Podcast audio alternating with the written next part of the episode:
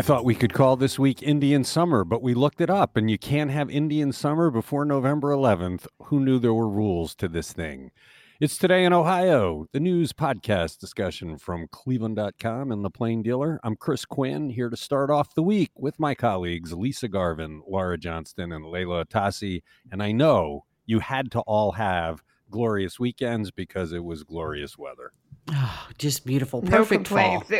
I didn't want to yeah, I didn't want to go inside. It was like what else can I do out here? Like I Yeah, it was just wonderful. And we're going to have it all week. Uh, and once we get to Thursday, we could start calling it Indian Summer, not before. Let's begin. What do Cleveland healthcare workers have to say about all the death and suffering they are seeing as a result of COVID 19? Leila Atassi, Hannah Drown delivered the quintessential story about this, really brought home what it means for all these loons who aren't getting the vaccine and all of the damage it's doing to the psyches of the people who have to treat them. Yes, she did. She she brought us these firsthand accounts of five local doctors and nurses who have been at the front line of the pandemic for nearly 2 years now and and now they're in the grips of yet another wave of COVID caused by the unvaccinated masses.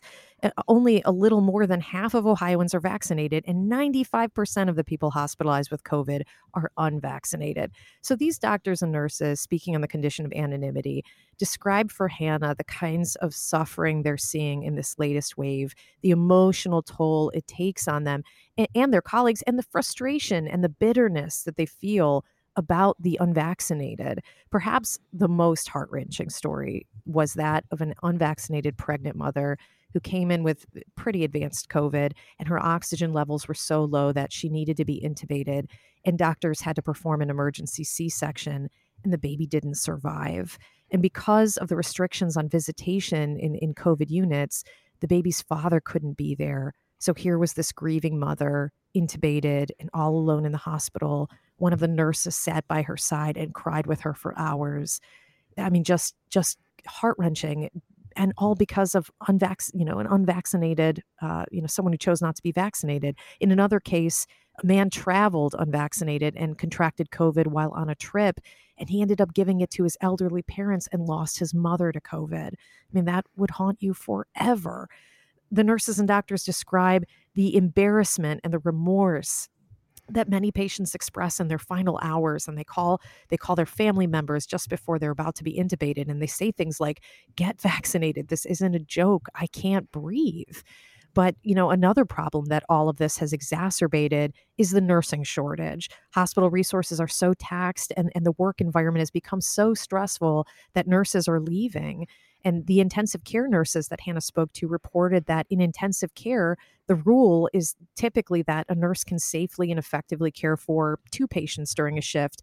Often now they're responsible for twice as many. It's it's really a potentially dangerous predicament you know, incidentally, I have a family member who's an ICU nurse who's out on maternity leave, and she has decided not to go back to work because mm. she's heard these same stories from colleagues and is so afraid that being stretched that thin would cause her to make an error that could cost her her license or much worse, a patient's life. You know, so at any rate, Hannah's story is so compelling, worth checking out on cleveland.com. Yeah, the words wrenching and haunting. You uh, reading that story, it just it kind of makes your blood boil, and part of it makes you want to cry.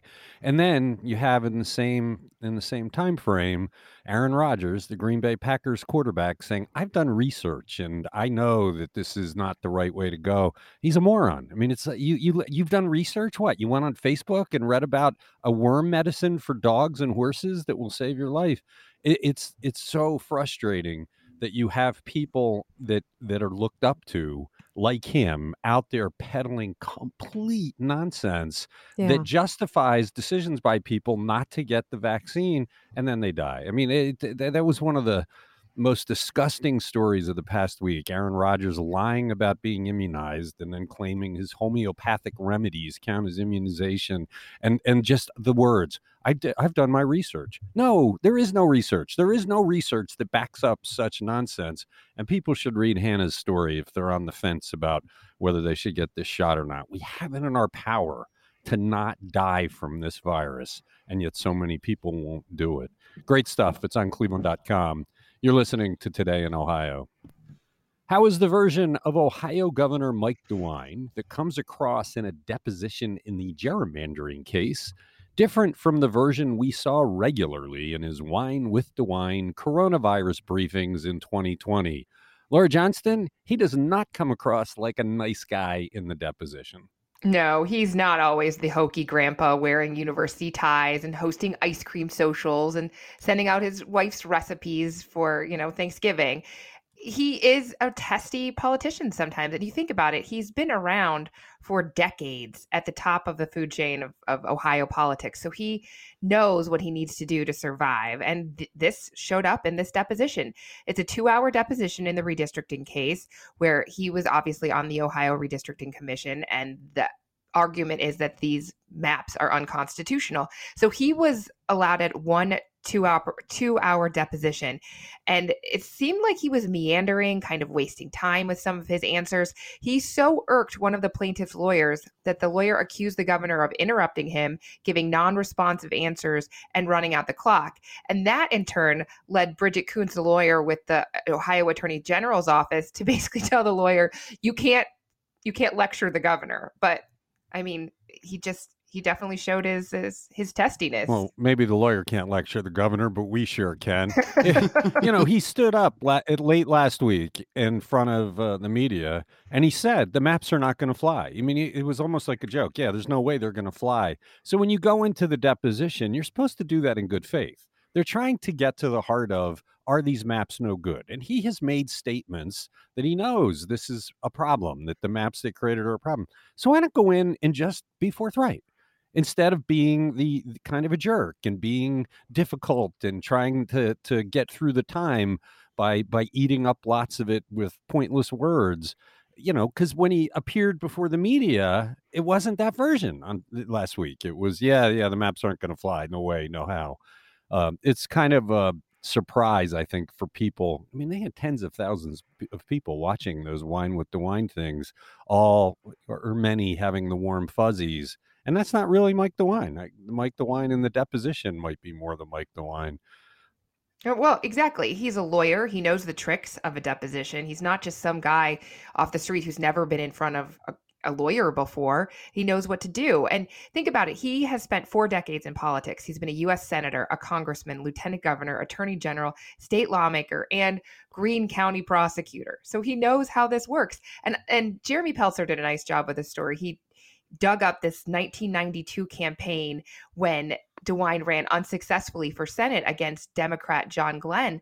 And I mean, knowing now John Glenn and his reputation and how lauded he is, but he had a really dirty campaign where he showed a toy astronaut banging a drum like the Energizer Bunny and just said, John Glenn keeps owing and owing and owing, which does not really jive with the Mike DeWine reputation or persona that we've seen in public the last couple of years. Well, he also has tried to convince Ohioans that he's working for them, that right. he's serving them. Well, the the gerrymandering case is not supposed to be confrontational. It's supposed to be seeking the truth. So go in, tell the truth. It's a civil case. It's not going to have a personal liability. This is about getting to the right place. So going in and, and blocking the lawyers that are trying to show that these are gerrymandered maps that Mike DeWine helped create. It's it's sad, but but it was worth the deep dive. Check out the story on cleveland.com. You're listening to Today in Ohio.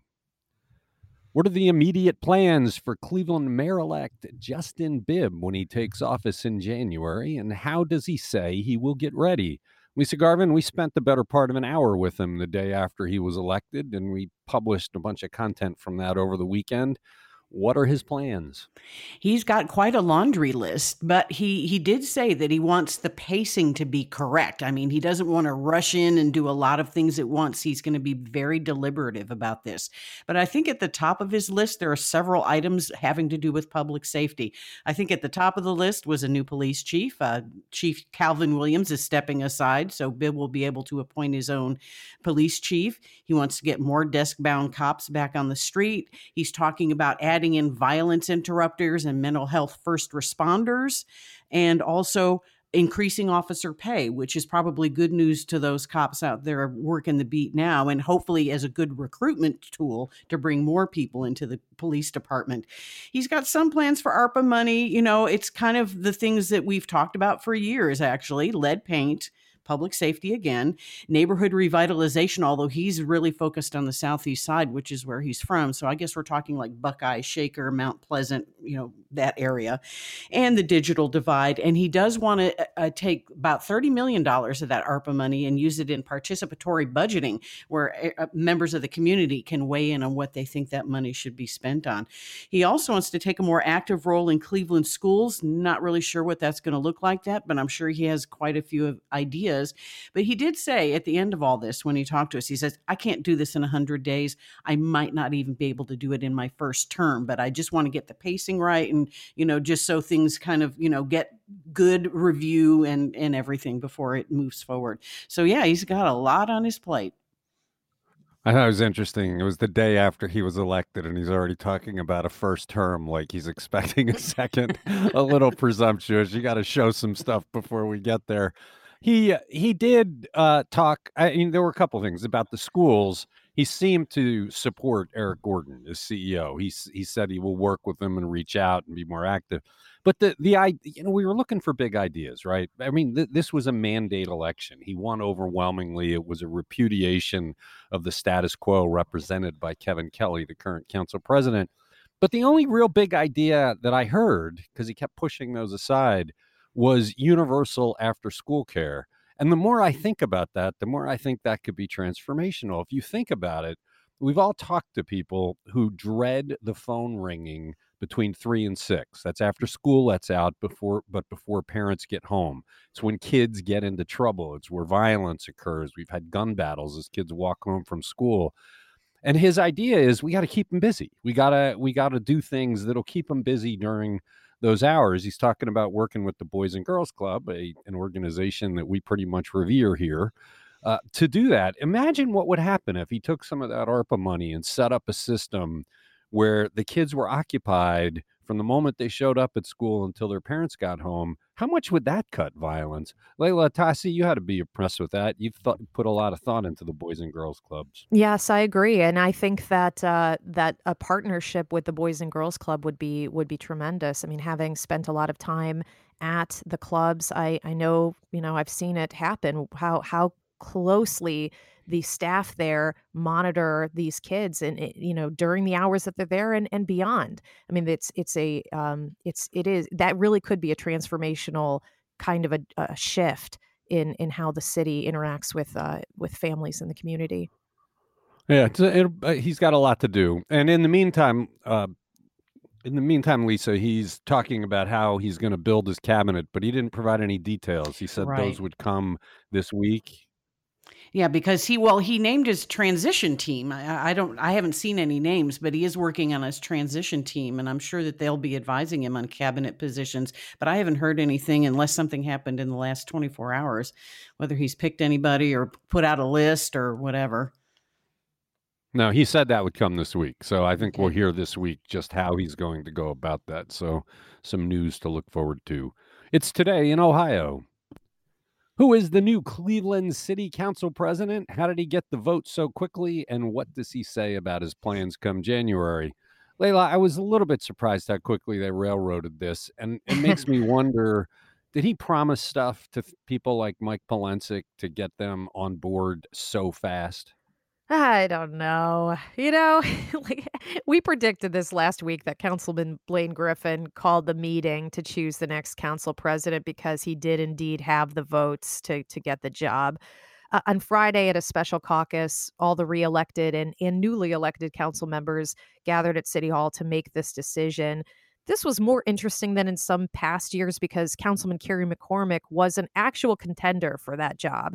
And some new members, such as Councilwoman elect Rebecca Maurer, were seen as a, as wild cards in the voting process. And in the days before the vote, she was arguing that rushing to get this vote in just days after the election was kind of inappropriate and didn't give members a chance to process their victory, let alone decide who they would support for council president.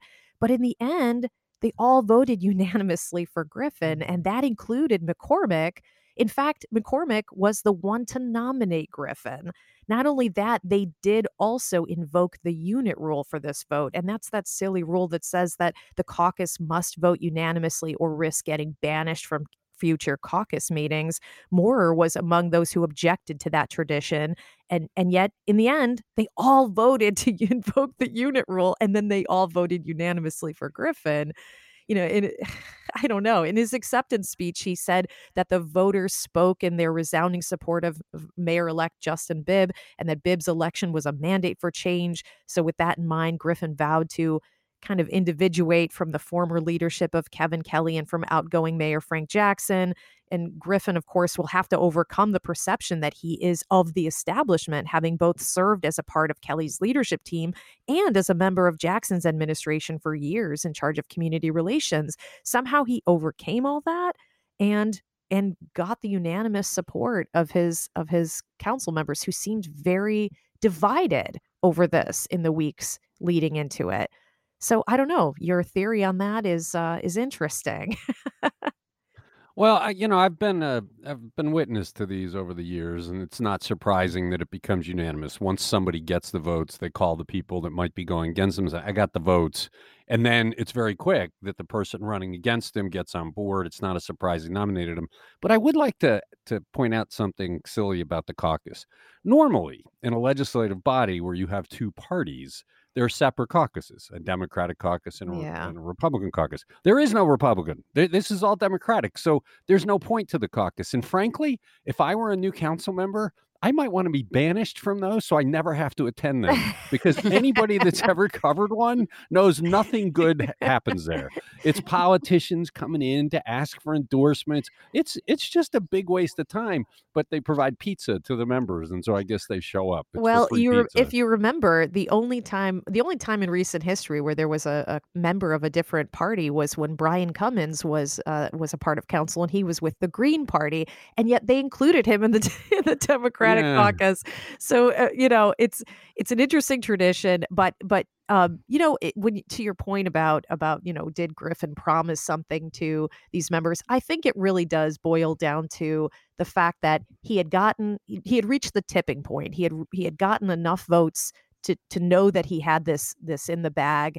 And at that point, do you really want to be the council member who runs afoul of the the imminent new Yes. council Yes, president? but yes, because that would show independence. The unit rule is a bogus way of forcing people into line. What would it say to the community if you had independent people on the council saying, "You know what? I'm I'm not ready. Oh I don't God. think we should be voting this quickly, so I'm not going to vote for you. I'm not opposed to you. I'm just not going to vote for you. I think the voters need to know that the people they elected are independent. Instead, they Oh my all gosh. immediately fell into line. I just wa- uh, uh, I just want to point out to listeners that on Friday you and I were having this discussion and we were uh, arguing the opposite positions. you were the one telling me that that you know everyone falls in line behind the president because they don't want to run afoul of them and I was the one saying but what about all the independent voices? So that's very I was just- interesting that I wasn't once we're on the arguing for it. I was explaining it, but I this was one where you have a bunch of new council members that are running as it's time for a change. And look, remember, they had said they were not going to invoke that rule, that they would do it in January, but for this vote they wouldn't do it. And it's the first thing they did. yeah. The first action of the council I was pretty uh, yeah, I, I was, was pretty invoke- aghast at that.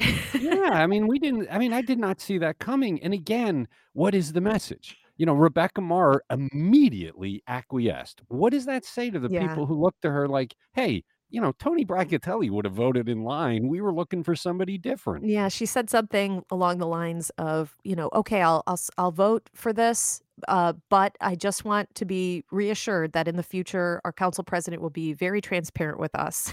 that was the I don't know. I think I think it sends a bad message that the first thing they did was just fall completely in line. We'll see. It's today in Ohio. What potential weaknesses did Ohio Republican legislators create for themselves in their new congressional maps, giving them even more Ohio seats, despite a vote by Ohioans to end all the gerrymandering? Laura, this is interesting because in their power grab, they've created some vulnerabilities. Yeah, absolutely. This is a fascinating story by Andrew Tobias, who really took a look at the map created by the Republican senators, um, the Senate rather than the House, because they both came out with plans last week. The map would give more seats to Republicans, this possible 13 out of the 15, but a lot of the districts are more competitive and make it tougher for incumbents to keep their seats. So there are some districts that carry a GOP advantage of five or fewer percentage points, that including a includes a toss up basically in Cleveland's western suburbs. And that's a big change from the current map where no one is closer than eight percentage point. And this is a fascinating statistics. None of the districts changed hands during the decade they were in effect. So what they made was four four Democratic and 12 Republican safe seats, and it never went the other way. So there's a, a, a nonpartisan way to measure maps. It's called Dave's Redistricting app that looks at all these and actually calls the Senate map okay under compactness and competitiveness compared to bad and very bad for the current lines. Yeah, I was I was surprised to see it, but we also did wonder when the Constitution was changed how much trouble the the they would have drawing gerrymandered maps for Congress. It's still really easy for the state legislative maps, as we've seen, and that's why we're in, in Supreme Court. But it's a lot harder when you're dealing with, you know, just a little more than a dozen seats. And that's what they ran up against. And the only way to do the power grab, which they did because they're not acting in good faith, was to make themselves vulnerable. It's going to be very, very interesting to see how that plays out if it stands. I wonder if there'll be as vigorous a lawsuit challenge to these maps as there have been to the legislative. Well, I assume so because still lots of people are not going to like it. Like Marcy Kaptur's district now represents Toledo and Western Cleveland. We've talked a lot about this as the snake on the lake district, but new districts would connect all the way down to Mansfield to Ashland for her, which is like she's been this very Lake Erie kind of champion. It, it, would completely change her district, which is interesting. Max Miller, who moved to Rocky River just to run against Anthony Gonzalez in this group, is going to completely get a new uh, congressional seat. He could end up in a pri- like primarily almost Democratic seat if they tap into what is Shontel Brown's district. So I wonder if it's going to be the people who are in these seats that end up fighting for it, which would be really interesting. But let's face it, the Marcy Kaptur district for the last 10 years has been ridiculous. Oh, when they extended it from Toledo to Cleveland to ribbon along the lake, that made no sense. So bringing that back to compactness, and if she has to fight for it, she has to fight for it. But what they did before was the definition of gerrymandering. It's good stuff. It'll be, it's, this isn't played out yet. We'll see it go back and forth. They have until the end of November to, to approve them, right? Yeah, I believe so because, you know, again, the Ohio Redistricting Commission basically threw up its hand, said, we, "We're not going to do our job. Here you go, legislators. You you figure it out." Yes, indeed. It's today in Ohio. What refreshing promise is Cincinnati Mayor John Cranley making if he wins the governor's race next year? One that raises questions about incumbent Mike DeWine's lack of action on the same issue. Lisa, I read a story over the weekend that we produced that had a Republican strategist saying people in Ohio just don't get the nuances of HB6 and the scandal, which is hilarious to me because they do. I hear from them. It was a really, it's really easy to understand. First Energy spent more than 120 million, half of it in bribes to get billions of dollars from Ohioans that they didn't have coming and our elected officials and our PUCO completely in bed with them. That's not that hard to understand. What would Cranley do about it? Mayor Cranley, if he's elected governor, says he will take a broom to Columbus and clean house at PUCO. He would fire all five members. Uh, currently, the member makeup is three Republicans, one Democrat, and one Republican leaning independent. Uh, none of these, as we must mention, are not accused of wrongdoing. He is, however, open to reappointing Jennifer French, who took Sam Randazzo's place when he left after the FBI raid. Ohio law does allow the governor to remove members for neglect of duty, malfeasance, or inefficiency. So it'll be interesting to see which ones, you know, if he gets elected, which character or which uh, terms he would use to do that. But uh, beyond that, he wants to reform the nomination process. He wants to restore full funding to the Office of Ohio Consumers Counsel and then approve a request for an independent audit of uh, political and charitable spending, which uh, there was an audit that got burned apparently by Sam Randazzo at the request of former First Energy executives. Now, Governor DeWine says he's not going to fire anybody from PUCO while he remains in office, and he called Cranley's comments political.